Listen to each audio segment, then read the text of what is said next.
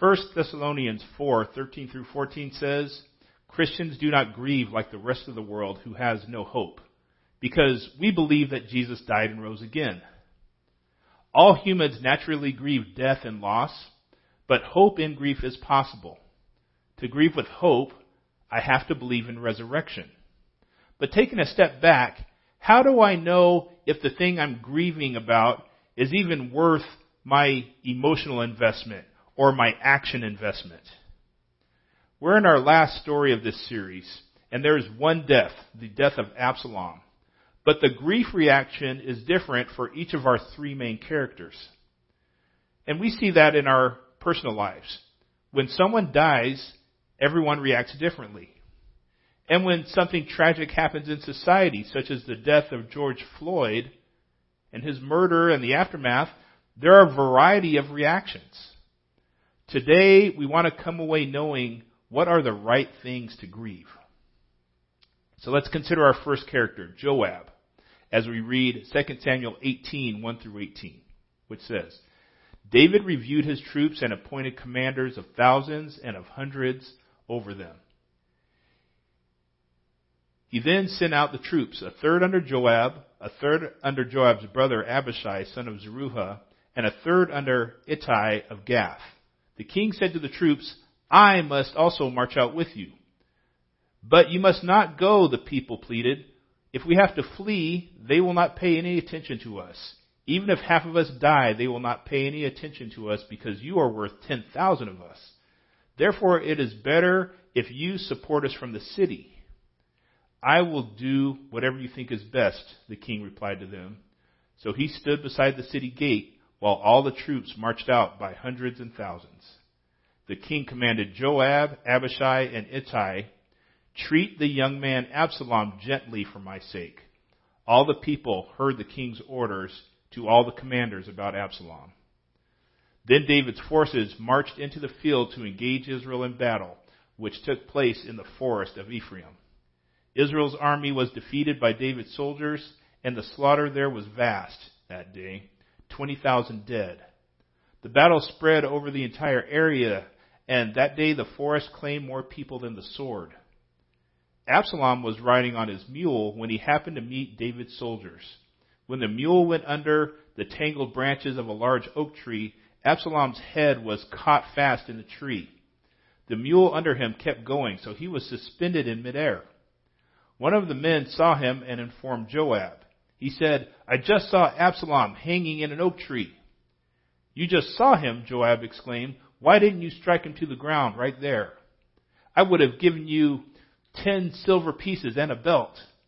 The man replied to Joab, Even if I had the weight of a thousand pieces of silver in my hand, I would not raise my hand against the king's son. For we heard the king command you, Abishai and Ittai, protect the young man Absalom for me. If I had jeopardized my own life, and nothing is hidden from the king, you would have abandoned me.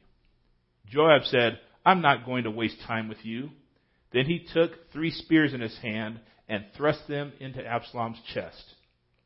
While Absalom was still alive in the oak tree, ten young men who were Joab's armor bearers surrounded Absalom and struck him and killed him.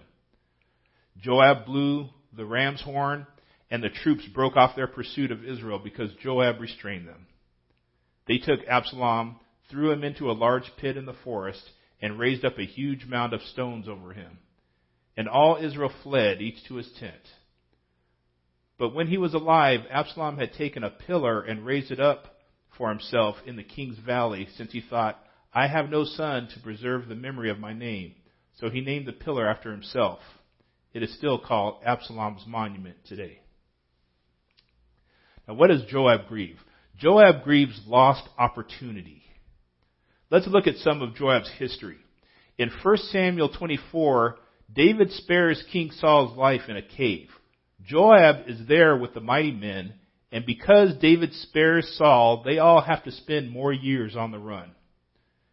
In 1 Samuel 26, David and Abishai, Joab's brother, sneak into King Saul's camp. Abishai offers to kill King Saul for David, but David again spares Saul's life. Joab was again with David's troops and would have certainly heard about this from his brother. Another missed opportunity. In 2 Samuel 3, David is king and David greets Abner, the general of former King Saul.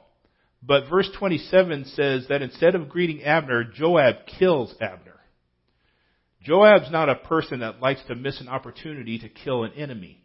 So in our story today, when he hears that one of his soldiers didn't kill Absalom when he had the chance, Joab doesn't like that. It doesn't matter that David didn't want Absalom killed. Absalom is an enemy. So Joab kills him himself, then has his armor bearers make sure that he's finished off.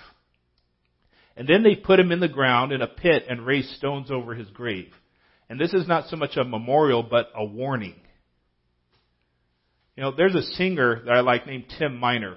He was signed to a Christian music label, but he had it as a goal to get signed with Motown so that his music could reach more people. And he eventually did get signed with Motown. And they let him write and produce his own music. One song that he wrote was called Do You Dream of Me? But that song has never been released. In fact, I don't think the original recording for that song exists anymore even though according to an interview by Tim Miner, the song was completed. Do You Dream of Me is a song about a former girlfriend of Mr. Miner. He wondered if she still thought of him. But as a Christian and a married man, he realized that an ex-girlfriend is an opportunity that he should not even be considering. So he trashed that song. Some opportunities are opportunities to sin. Other opportunities are missed to do good. You know, I had a woman come to my office on Tuesday saying she was here for our blood drive and she had an appointment. I told her that our blood drive was the next day on Wednesday, but she was sure it was on Tuesday and she left frustrated. After she left, I got the idea to look up blood drives on my computer and I saw that a different church in Oakdale was having a blood drive on Tuesday and I was disheartened that I missed the opportunity to possibly help this woman get to her correct appointment. Ephesians 5:15 through 17 says, "Be very careful then how you live, not as unwise but as wise, making the most of every opportunity, because the days are evil. Therefore do not be foolish, but understand what the Lord's will is." Joab had an opportunity, but he didn't follow his king's will. And as I said before, not every opportunity is one to be taken. There are opportunities to do evil every day. Jesus never took those opportunities, but he made the most of every opportunity to do good. You want to know what the will of our God and King is? Matthew 5:44, Jesus says, "I tell you, love your enemies and pray for those who persecute you." And similarly in Luke 6:27, he says, not just to love your enemies, but do good to them who hate you. And the apostle Paul put it this way in Romans 12:21. Do not be conquered by evil, but conquer evil with good. So don't grieve a missed opportunity to do evil. You know, I should have gone out looting. I could have got a new TV. No, instead, grieve the opportunity that you missed to show love and mercy. And this is hard when everyone around me is taking opportunities to do evil and seemingly gain by it, but that's not right grief. We're to grieve rightly. Now, our next character is Ahimaaz. Uh, Ahimaaz grieves limitations. So we're going to continue his story starting in verse 19. Ahimaaz, son of Zadok, said, Please let me run and tell the king the good news that the Lord has vindicated him by freeing him from his enemies. Joab replied to him, You are not the man to take the good news today. You may do it another day, but today you aren't taking good news because the king's son is dead. Joab then said to a Cushite, Go and tell the king what you have seen. The Cushite bowed to Joab and took off running. However, Ahimaaz, son of Zadok, persisted and said to Joab, No matter what, please let me also run behind the Cushite. Joab replied, My son, why do you want to run since you won't get a reward? No matter what, I want to run. Then run, Joab said to him. So Ahimaaz ran by the way of the plain and outran the Cushite. David was sitting between the city gates when the watchman went up to the roof of the city gate and over the wall. The watchman looked out and saw a man running alone. He called out and told the king, And the king said, is, is he, if he's alone, he bears good news. As the first runner came closer, the watchman saw another running. He called out to the gatekeeper, Look, another man is also running alone. This one is also bringing good news, said the king. The watchman said, The way of the first man, the way the first man runs looked to me like the way Ahimaaz, son of Zadok, runs. This is a good man. He comes with good news, the king commented. Ahimaaz called out to the king, All is well and paid homage to the king with his face to the ground. He continued, Blessed be the Lord God. He delivered up the men who rebelled against my lord the king. The king asked, Is the young man Absalom all right? Ahimaaz replied, When Joab sent the king's servant and your servant, I saw a big disturbance, but I don't know what it was. The king said, Move aside and stand here. So he stood to one side. Now let me quickly explain the difference between lost opportunity and limitations. Lost opportunity is I had the chance, but I didn't take it. That's illustrated by Joab. Limitation is I never got the chance even to try. And that's illustrated by Ahimaaz. Ahimaaz is a gifted runner. Because he's so fast, part of his special job as a soldier is to carry messages. And he loves it. Ahimaaz loves to run. Joab needs to send the message to King David that Absalom is dead, and he doesn't choose Ahimaaz for the job. Normally it would be his job. Ahimaaz is the fastest, and this is an honorific job to give a message to the king. But because the king will take it as bad news that his son is dead, Joab doesn't want to send his best messenger. Ahimaaz doesn't care, though, if the news is good or bad. He says, I want to run. He's grieving not having the chance to use his gift and not getting to see the king. So Joab decides to let him go. Now Ahimaaz is so fast that he passes the other messenger, the Cushite that left before him. And when the guards see him from a distance, they expect good news. And Ahimaaz delivers the good news. Blessed be the Lord your God. He delivered up the men whom rebelled against my Lord the King. You know, I think limitations may be one of the big frustrations among many, to be sure, but one of the main frustrations of the COVID-19 pandemic. Being told what we can't do. Being told there are limitations on my connections with people, my ability to work, my ability to educate my children, my desire to worship with the people of God. And when we are frustrated, maybe we share the message of frustration when we talk to others, you know, on our social media as an example. But we Christians are not called to spread bad news. We have freedom of speech in the United States, but 1 Peter 2:16 says, "Do not use your freedom as an excuse to do evil, but instead live as a servant of God." And the message of Jesus is good news. Neither the COVID-19 nor the recent curfews have hampered mine or anyone else's ability to share faith in Jesus with someone. Meeting together is not the mission. Making disciples is the mission. A building is not the church. People are the church. So grieve when you can't give the good news of forgiveness of salvation through Jesus Christ. But that limitation doesn't even exist in the United States. Grieve the right thing. Instead of grieving limitations, look for opportunities. Looking for opportunities is a healthy way to move through grief. Our last character is King David, and he's our example of right grief. In 2 Samuel 18, verse 5, it says, King David commanded Joab, Abishai, and Ittai, treat the young man Absalom gently for my sake. All the people heard the king's orders to all the commanders about Absalom. Then verse 12, the man replied to Joab, even if I had the weight of a thousand pieces of silver in my hand, I would not raise my hand against the king's son. For we heard the king command you, Abishai and Ittai, protect the young man Absalom for me.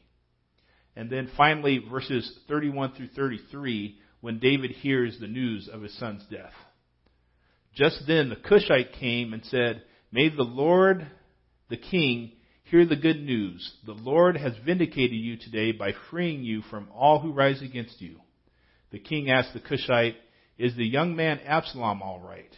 The Cushite replied, I wish that the enemies of my lord the king, along with all those who rise up against you, with evil intent would become like that young man.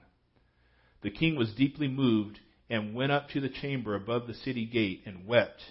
As he walked, he cried, My son Absalom, my son, my son Absalom, if only I had died instead of you.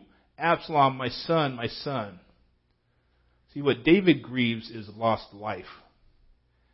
Absalom has wanted David, his father, dead for some time. He managed a coup d'etat to take over the kingdom and drove David and his followers out of Jerusalem into the wilderness. If David hadn't had a spy in Absalom's court, David and all his men would have been dead. Despite all this, David loved his son and commanded that Absalom's life be not just spared, but protected. David's protection order was not obeyed. And so this other messenger arrives with what he thinks is good news. I wish that the enemies of my Lord the King, along with all who rise up against you with evil intent, would become like that young man. In short, Absalom is dead. And David is deeply moved. He goes to a chamber above the city gates, so a very public place, and he weeps and cries out, My son Absalom, my son, my son Absalom, if only I had died instead of you. You know, David would have given his life to save the life of his son, the sinner. And what a picture of Jesus that is, who did die to give his life to save the sinners. You know, when Derek Chauvin was arrested, that wasn't good news because George Floyd was still dead. This week, when uh, Tou Thao, Thomas Lane, and J. Alexander Kueng were arrested with aiding and abetting Floyd's murder, that wasn't good news either because George Floyd was still dead. Now, I'm not saying I don't want justice. Of course I do. But my motivation for grief, you know, moving it from an inward focus to an outward action is to restore life. And as I've said from the beginning of this series, to grieve with hope, I need to believe in resurrection. I'm assured of resurrection through Jesus who gave his life for me and will not only restore me to life after death, but will restore all of creation. You know, as human beings, we all grieve loss, real losses and perceived losses, but the greatest loss is the greatest gift, the loss of life. That's why we grieve when someone dies. That's why the whole community or whole nation grieves hard when a life is taken prematurely, like George Floyd's. That's why Christians should grieve very hard for every person who doesn't have a relationship with Jesus. And that grief should move us to the action of sharing the good news. That's the mission. Grieve the right thing, the loss of life, and then do something. Speak the words of life and do the work of justice to restore life to people. Let's pray from Psalm 8. O Lord, how majestic is your name in all the earth. You have displayed your splendor above the heavens. You are established in strength because you make the enemy and the revengeful cease. When I consider your heavens, the work of your fingers, the moon and the stars which you have ordained, what are people that you should take thought of us? And the Son of Man that you should care for him. But God, you do care for us. You gave the life of your Son Jesus to save an evil world because you grieved an eternity without us. So let us grieve as you grieve and give the message of hope to all who will hear. Amen. I'd love to hear from you in the comments or on the text line or on the connection card. I also encourage everyone to take some time and reflect on today's message. One thing that resonated with you, one thing that challenged you, one thing you want to learn more about, and one thing you will do based on how God may have spoken to you today.